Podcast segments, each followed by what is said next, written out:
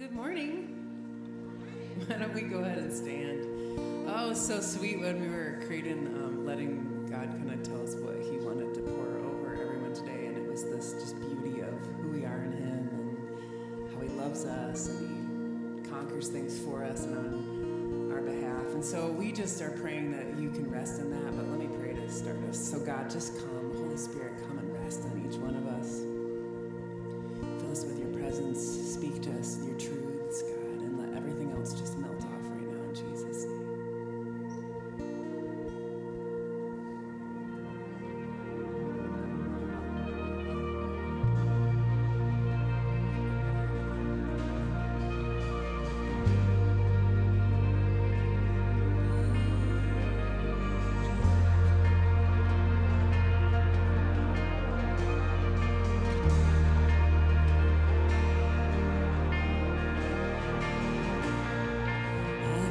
So hard to see it.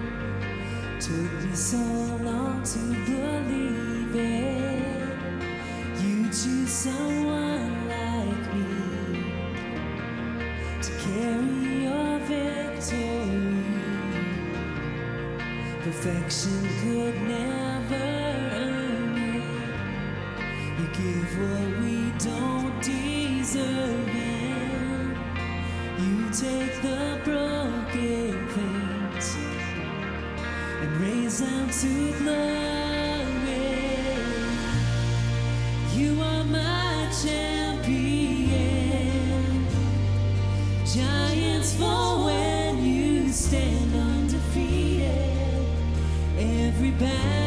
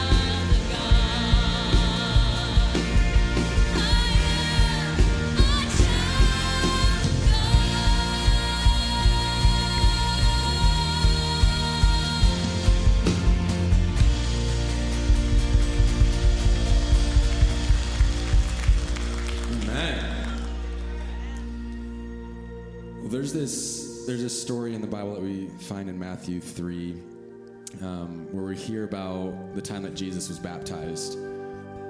It says that when he came up out of the water, the the heavens opened up and a, the, the Spirit descended like a dove. And then it talks about this voice, the voice of the Father that, that spoke from heaven. He said, This is my Son, whom I love, and in him I am pleased. And as Heather said as we started this, we, we found this thread through what God was speaking to us this week about identity, about who He says we are. And that's our prayer for you this morning that you you hear the voice of your Father from the open heaven saying, That's my kid, that's my son, that's my daughter, who I love. And I am so pleased with them. So as we sing this new song this morning, that's my prayer that you'd hear, hear the voice of your father singing over you. I love you. You're my child. So whatever that looks like, if that's just just looking at the lyrics and listening to the song, that's great. Let that soak in. But if you want to sing along, I'm just going to teach you the chorus here. It goes like this. I am your beloved. You have bought me with your blood. And on your hand, you've written out my name.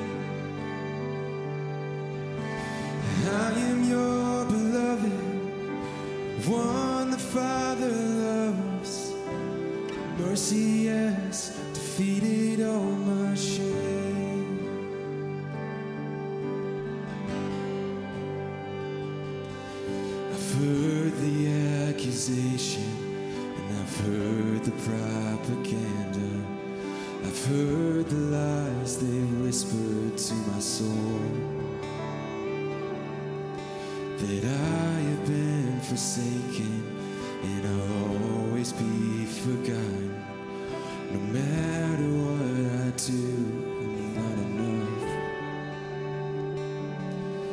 But then I heard a voice as it opened up the heavens, reminding me of who I've always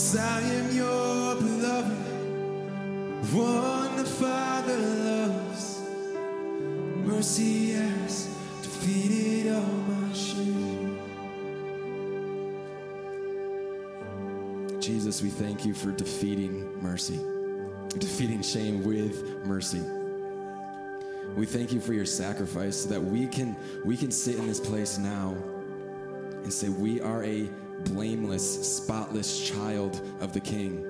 not because of what we've done, not because of what we can bring to the table, but because of Jesus. So, God, I pray that that truth would cement in our hearts this morning that we are beloved by our Father. That we can't do anything to change your love, no matter if it's better or worse. You love us for who we are, not for what we do. God, I pray that that would bring a peace over this place right now. I pray that whatever whatever situation we're in, we can we can have confidence knowing we are a child of God. That fear doesn't stand a chance, that shame doesn't stand a chance because of your great love for us. Jesus, we thank you for that. We pray this all in your name. Amen. Well, I want to invite you to have a seat and turn your attention to the screen for a quick announcement. Good morning, All Shores Church. My name is Wayne Schmidt. I serve as General Superintendent of the Wesleyan Church, but my roots are in West Michigan. I've known about Spring Lake, All Shores, all of my life. I'm so blessed by your pastor, Peter, and by Jane and their ministry. My times with him result in added wisdom, greater faith. Just am grateful for the iron sharpens iron relationship that Peter and I share. And I'm blessed indirectly through others. My accountability partner for the last 38 years came to into my life from All Shores Church, Spring Lake, and regularly meets about once a month with Peter, and those two dive deep in theology and other things, and then Paul comes back and shares with me all the good things he's picked up. And Dennis Jackson, Director of Global Partners, is a dear friend since college days, and Peter continues to fan the flames of passion for missions.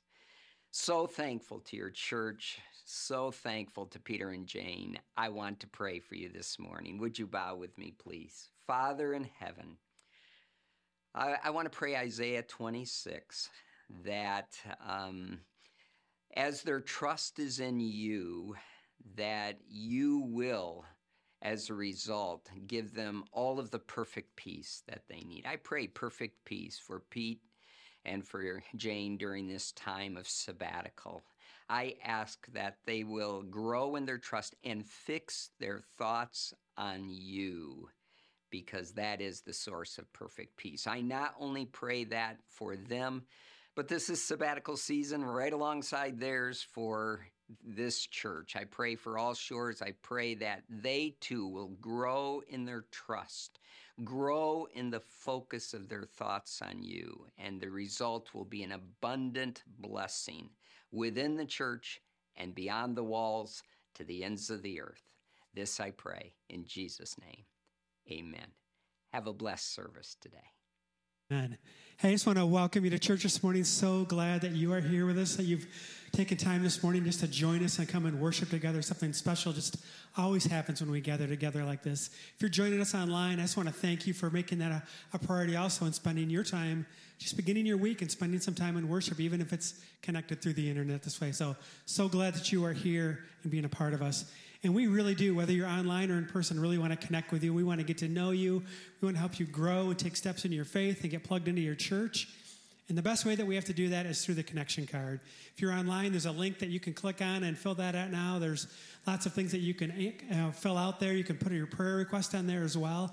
You can ask questions, and we can help you kind of in your uh, faith walk and get connected that way. If you're in here, there's a QR code in front of you. You can open up the camera on your phone at any time during the service, and the connection card will uh, pop up. You can fill that out.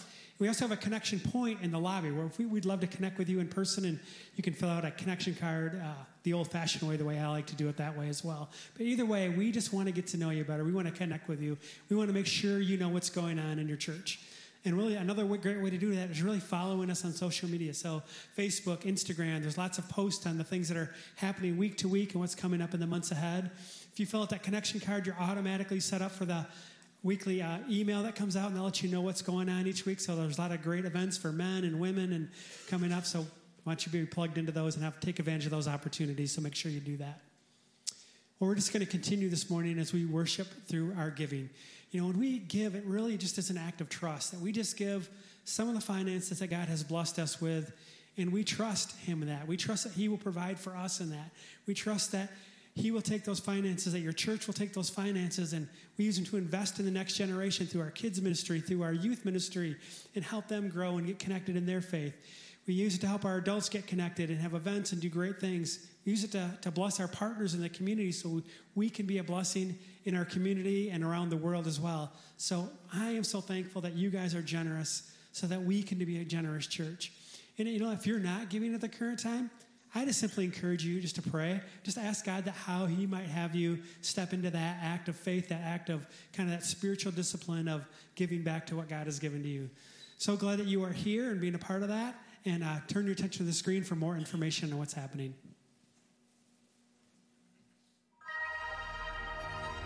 In a moment of pause, we wondered what was important. We wondered if we had what it takes. Our own doubts tried to stop us, to silence us. But now the world is moving again. This is the time for leadership, the moment to rise up again. Each day is an opportunity to reimagine the possibility of who we are and where we're going. A summit is waiting. Our influence is not an accident, it's a decision. A commitment to grow, to try something new, to risk being vulnerable, being seen, being stretched. We can make more than just a contribution. We can make a difference. The journey is a mountain, and the summit is reached one step at a time. Each day matters. Today matters. Welcome to the next step of your journey. The time for leadership is now.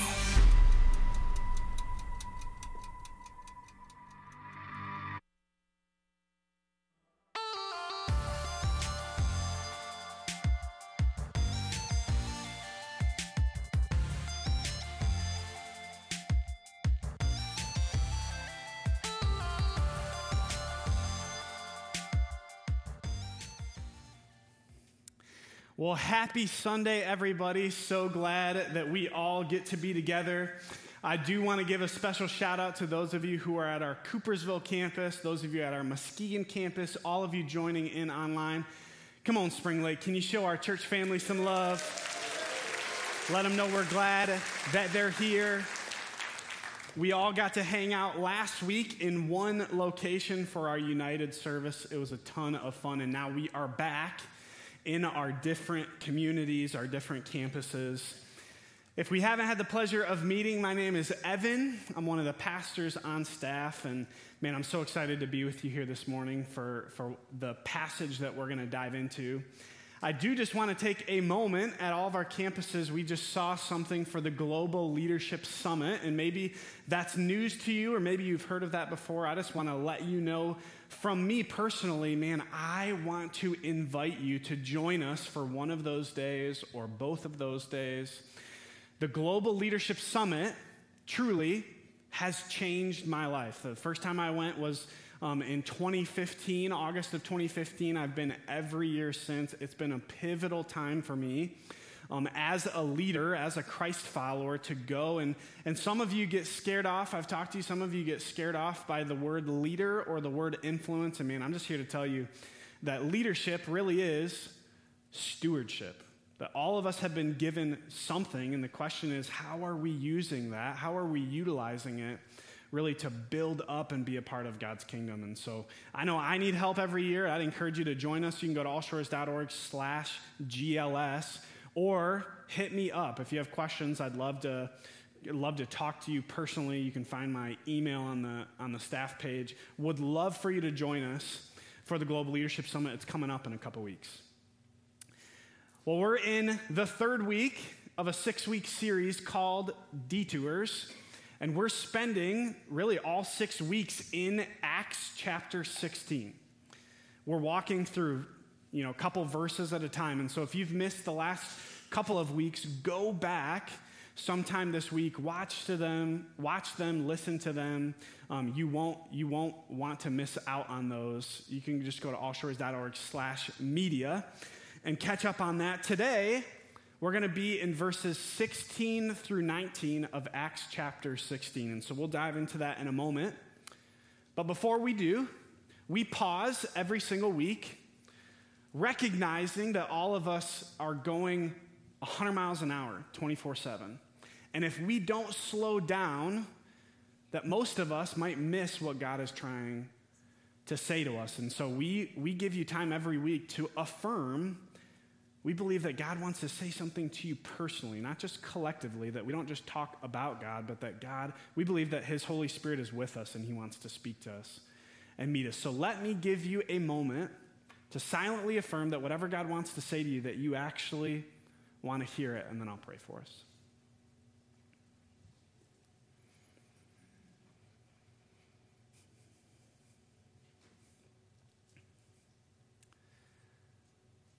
Holy Spirit, we affirm that you are with us. That you don't have anywhere more important that you need to be.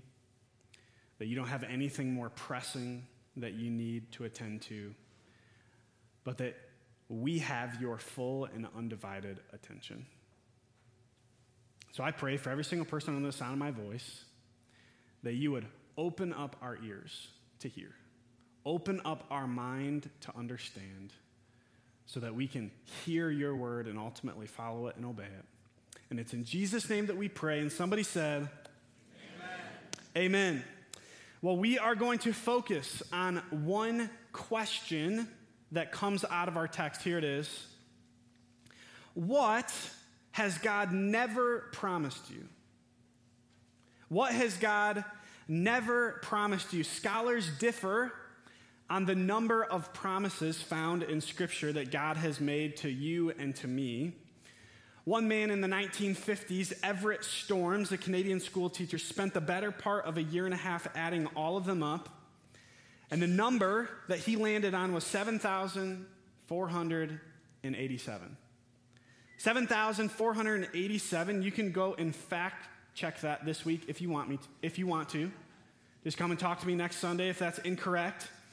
We're not going to spend any time today talking about those 7,487 promises. We're going to focus on the opposite. What has God never promised you? Now, let me catch you up to speed before we dive into these verses. Let me give you some context. We talked last week of Paul, Silas, and Timothy. They're on a mission. Jesus is gone. And he sent his followers, including these three, to go into the world and to make disciples. And so they're in a new city, Philippi, and their goal is to plant a church, to share the gospel with people who don't know Jesus, and to help them start meeting together. Last week, they unexpectedly met an influential woman named Lydia outside the city by a river during an unexpected worship service, and the church in Philippi was born. This week, Paul and his friends are back in the city trying to share with more people about Jesus. And this is where we pick up in our text, verses 16 and 17. Here's what it says Once, when we were going to the place of prayer, we were met by a female slave who had a spirit by which she predicted the future. She earned a great deal of money for her owners by fortune telling she followed Paul and the rest of us, shouting, These men are servants of the Most High God, who are telling you the way to be saved. Now, there's a ton going on in this passage that brings up some good questions. First, there's a female slave who has an evil spirit possessing her. And the wording isn't explicit here, but the author's trying to communicate that while this spirit gives this woman the ability to tell the future, it's ultimately not for her benefit. That this isn't a spiritual gift that God gives his followers, this is a distortion of something that costs her. And on top of the internal possession, there's also external oppression. Remember, Paul, Silas, and Timothy have had some early wins so far. We talked about last week Lydia and her whole family joining the church, but now they're wandering the city, being followed by this woman who keeps shouting to the crowds, These men are servants of the Most High God, telling you the way to be saved. Now, I know you already know this, but do you know what happens to the room when you're meeting people for the first time and they find out you're a pastor? It's like a blood moon and a solar eclipse at the same time. People just start acting strange. All the air goes out of the room. Some people just randomly start confessing things. I remember one guy a long time ago invited our family over for his 4th of July party that he had every year, and then uninvited us when he found out I was a pastor because he assumed that we didn't like fireworks.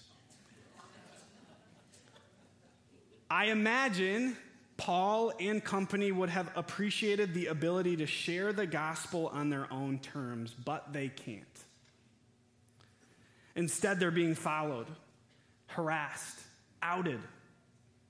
This is the first insight I think we can draw out of the text this morning. Remember, we're trying to answer this question what has God never promised? Here's the first one God's never promised an escape from feeling uncomfortable. God's never promised an escape from feeling uncomfortable. You know why most of us hide our faith? It's uncomfortable. It makes other people uncomfortable and we're from West Michigan. If there's one rule in West Michigan, it's not to make people feel uncomfortable. It's a scary thought to think that God has called you and He's called me to people that make us uncomfortable. We pick back up in verse 18. Here's what it says She kept this up for many days, following them, shouting to the crowds about them, and finally, Paul became so annoyed that he turned around and said to the Spirit, he didn't even address her directly. He says to the Spirit, In the name of Jesus Christ, I command you to come out of her. And at that moment, the Spirit left. This whole week, I've been wondering what this woman's story is. That we don't even get her name. She has a gift, but she's being used up despite her own well being. Is she local? Does she know the streets? Does she recognize the people that she grew up with? Is she from far away? When was the last time that she saw home? How'd she end up a slave in the first place? That's not usually something you sign up for. Was she taken outside of her city and whisked away? Was she sold by her family for an outstanding debt? Does she have anyone waiting for her? Anyone that still thinks about her? Is she forgotten, discarded, abandoned? Think about this possessed within, enslaved without. Possessed from the inside and oppressed from the outside, and no one cares. No one sees her, including Paul. She's an annoyance, an obstacle, an embarrassment. She's a footnote. Her owners don't care about her. The people in the story who love Jesus don't even care about her. Now, I imagine that for some of us this morning, that last bit might be the hardest to swallow. Yeah, I think this is the second thing we can draw out of this passage this morning. Remember, trying to answer the question what has God never promised? God has never promised the ability to cover up our shortcomings. God's never promised the ability to cover up our shortcomings. Most of us have been taught to defend ourselves first and examine ourselves second. But this is why I love the Bible. In my experience, the Bible doesn't tell us a story as we should do it, it tells it how it happened. Paul's a great dude, noteworthy individual. He ends up penning two thirds of the New Testament that you and I now read. Yeah, I imagine when the early edition of Acts 16 came out, when he read it, he could have asked for a slight edit, one that made him look more like Jesus. He could have asked for it to be changed that Something like this Paul was so upset with this woman's enslavement that he turned around and, with compassion in his eyes, he said, Daughter, be free. But it doesn't say that. And that's not as much to his credit as it is to his shame, and yet Paul was not covering his tracks. He didn't need to. Paul knows that he's not perfect. I wonder where you and I would be on that spectrum. There's one thing I know about us Christians is that we don't like other people calling us hypocrites. And yet, some days, sometimes, it's true, isn't it? Do you always live up to God's standards? Do you always have an overflow of godly love channeling out of you to other people? Is every step you take, every word you say, every thought you think what Jesus would do? If it is, props to you. You would be in a league of your own with Jesus, of course. It's not my story.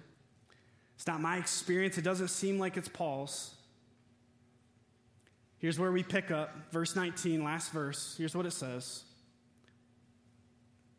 When her owners realized that their hope of making money was gone, they seized Paul and Silas and dragged them into the marketplace to face the authorities. Think about how crazy this story is. Paul and Silas weren't even focused on this woman, she wasn't their priority. It was out of Paul's annoyance that he even cast out the Spirit in the first place, and yet it pulls them out of anonymity into the center stage for ministry. That these verses are what set up the rest of the entire chapter for Acts 16 for what God's going to do. Funny enough, now they have everyone's attention. Scripture doesn't mention anyone else responding to the gospel since Lydia, and yet now, because of this woman, who is still a slave, the whole city is focusing on these Christians. This is a third insight I think we can draw out of this text this morning. Remember, trying to answer this question what has God never promised? God has never promised protection from being inconvenienced. God's never promised protection from being inconvenienced. To put it plain and simple, if you and I if we want to be Jesus to the people around us, it's going to cost us something. You know who the hero of this story is? It's not Paul, it's the woman. The one who has no freedom, no trajectory, and yet she's the one proclaiming the good news. These men, servants of the Most High, telling you the way to be saved. I think for a lot of us, it's hard to see. Because we've been trained to assign worth first and judge actions second. To judge someone's status without being curious about their story. Paul's a good man, but he's not the hero of the story. She is. An annoyance, a footnote, forgotten, abandoned, discarded, thrown away. We never hear from her again. This whole time we've been trying to answer one question what has God never promised? Here's what we see. Here's what comes out of these verses God's never promised that you and I can accomplish our God given purpose in life without loving broken people right in front of us. God's never promised that you and I that we can accomplish our God-given purpose in life without loving broken people right in front of us. You know what's most heartbreaking about this woman? It's that you and I pass her by every day. On the way to someone who makes us feel more comfortable, who doesn't expose our shortcomings, who doesn't inconvenience us. That if I had to boil down this passage this to one thought, one line, one challenge, you know what it would be? Maybe you've tuned me out by now. Can I just call you back just for this one sentence, just to hear this? That sometimes, sometimes the people who are most open to receiving the good news of Jesus Christ are the ones we've already deemed least deserve it. Maybe the broken person you need to start loving this morning is you. Maybe you don't want to admit you're broken. Maybe you truly don't believe that you are. Here's what appears to me to be true about this passage it's that Paul seems very acquainted with his own brokenness, that he doesn't seem surprised by it. For some reason, he's okay with his shortcomings being out there for all to see. It's almost as if he's willing to trade other people's perception of him for something far better grace. That Paul doesn't need to be perfect, that's what grace is for. That you and I don't need to be perfect, that's what grace is for. Somewhere along the way, some of us have convinced ourselves that we can step into salvation without ever needing God's grace. It's as if we picture grace as a net beneath the tightrope in case we fall rather than the very rope itself. That loving broken people is not a side mission. It's why you and I, why we're still here. I was reminded of that not quite four weeks ago at Ken Ernie's funeral. Ken and Lori have attended our church for a number of years, and, and Ken spent almost his entire professional life working in the Fruitport School District with Fruitport Athletics. And I was able to attend his, his funeral almost a month ago, and for the first time, I met Dan.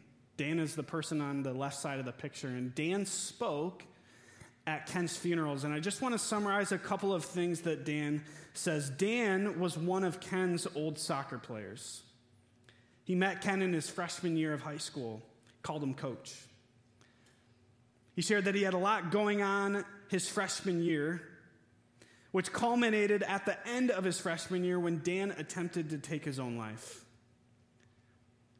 He said he went through with it, but was not successful. And from that point on, his coach, Ken, met with Dan on a monthly, sometimes a weekly basis, just one on one, spending time investing in this young man's life at a Burger Crest. I had to look up what that was. Dan said this about Ken. He said he didn't see me as a project, he saw me as a person said he knew that I was created in the image of God. Now, Dan pastors about an hour north of here, has a family. They've kept in touch all these years. This is them a couple weeks before Ken ultimately passed. Encouraging each other, praying with each other, thanking each other. Over and over, this was the one phrase that Dan rem- was reminded of when he thought of Ken. It was something Ken would often say. This is, this is what would summarize his way of life. He would say, Always treat people really, really well. Because everyone you will ever meet has infinite worth. You know what I think Ken gave Dan all those years when he spent time with him week after week after week?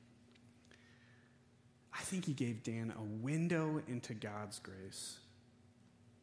That sometimes your presence is present enough. You might be saying, Evan, this is good and all, but what do I actually do? If I could just give you three of the simplest steps I could think of this morning, hopefully these are helpful to you. The first one look in the mirror.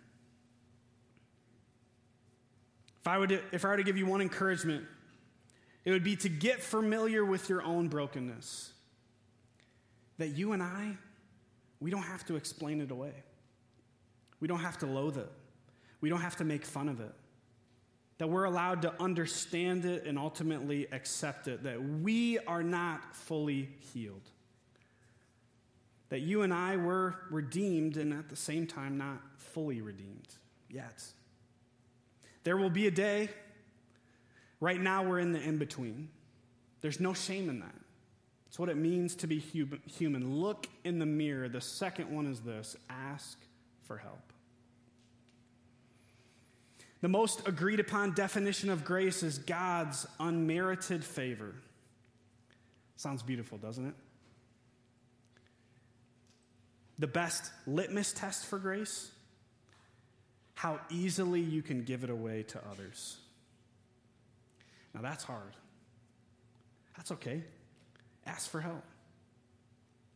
Grace understands that God has something you can't do on your own.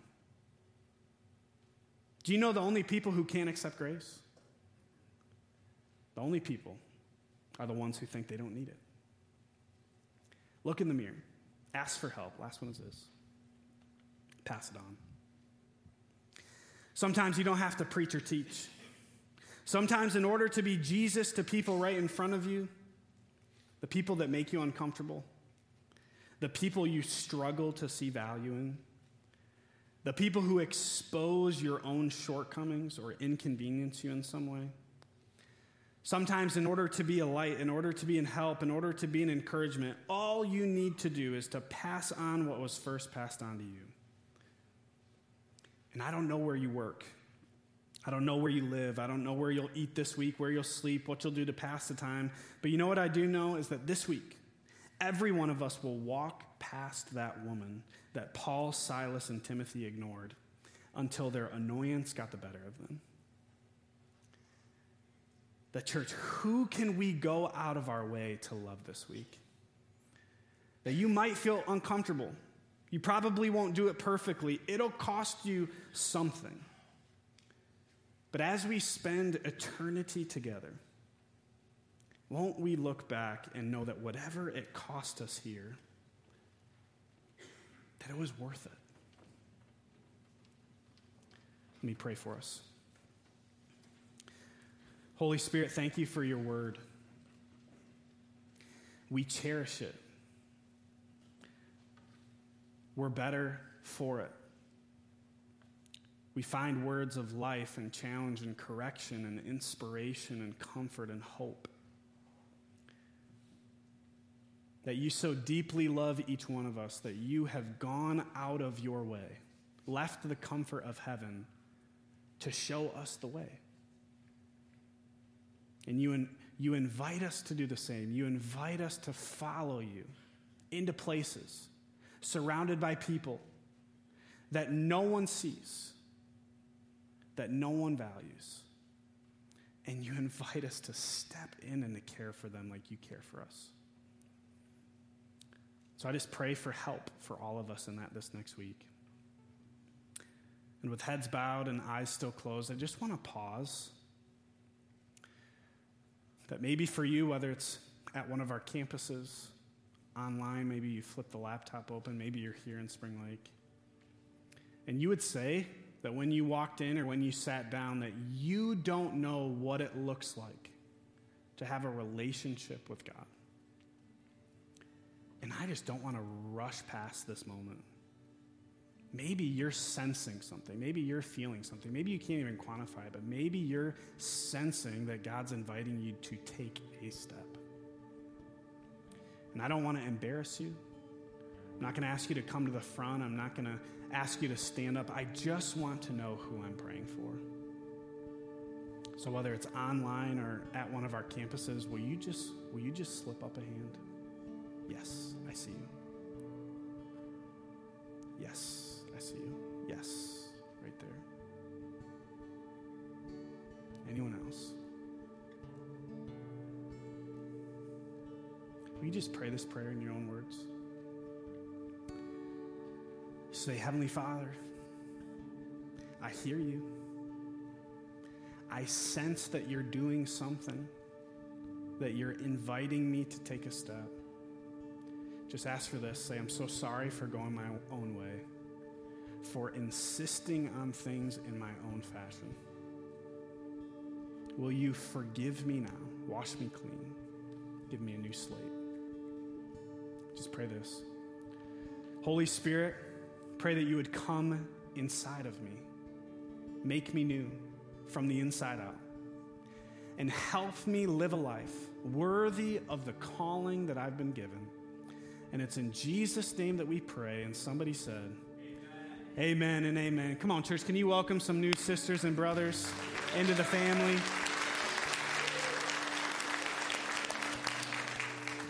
I just want to say if that's you, if you raised your hand, man, I just want to encourage you. Will you let us know that the church, if the church is one thing, the church is a family? And we're meant to do life together, to walk alongside each other, that no one should have to go through life alone. Will you let us know? You can write right on that connection card, whether it's online or whether you go to our connection point after service. You can write your name and then you can just check a box to say, My decision today. We would love to give you some resources, partner with you some people, encourage you along your journey. And now, every Sunday, we celebrate what Jesus and his disciples called communion. Really just means being together, joining with each other. And we do this every week to remind ourselves that effort is not enough when it comes to following Jesus. That we all need God's grace to follow after him, to do what he's called us to do. And so every single week we come back to the well. We ask for help, we ask for more grace, and we remember what Jesus did on our behalf. That night, so long ago, Jesus gathered with his friends and he took bread before supper and he broke it. And he said, This is my body, broken for you. Take this, all of you, in remembrance of me. And so we do that together, church.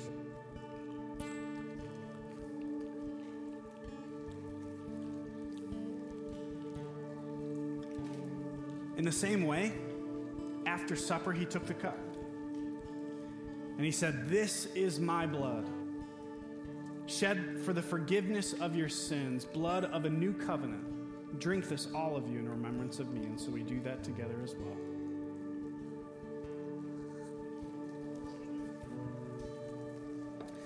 Just want to invite you to stand. Let's sing together and worship our God.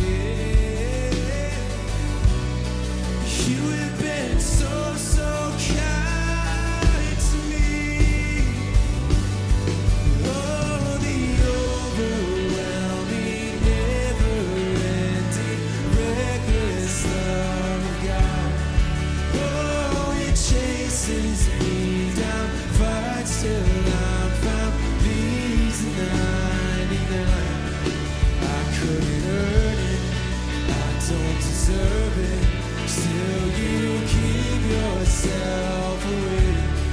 Only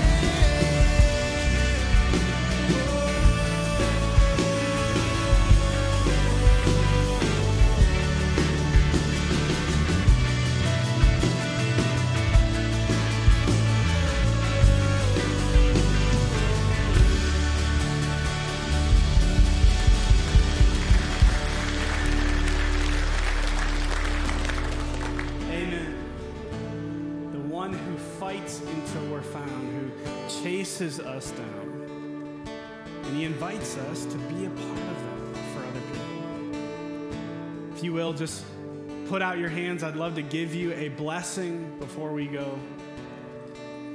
May the God and Father of our Lord Jesus Christ, may his face shine upon you. May he give you the comfort and the peace that you need. And may he empower you this week to see people and to care for them just as you've been cared for. In the name of the Father, the Son, and the Holy Spirit. Amen and amen. We love you, church. We'll see you next week.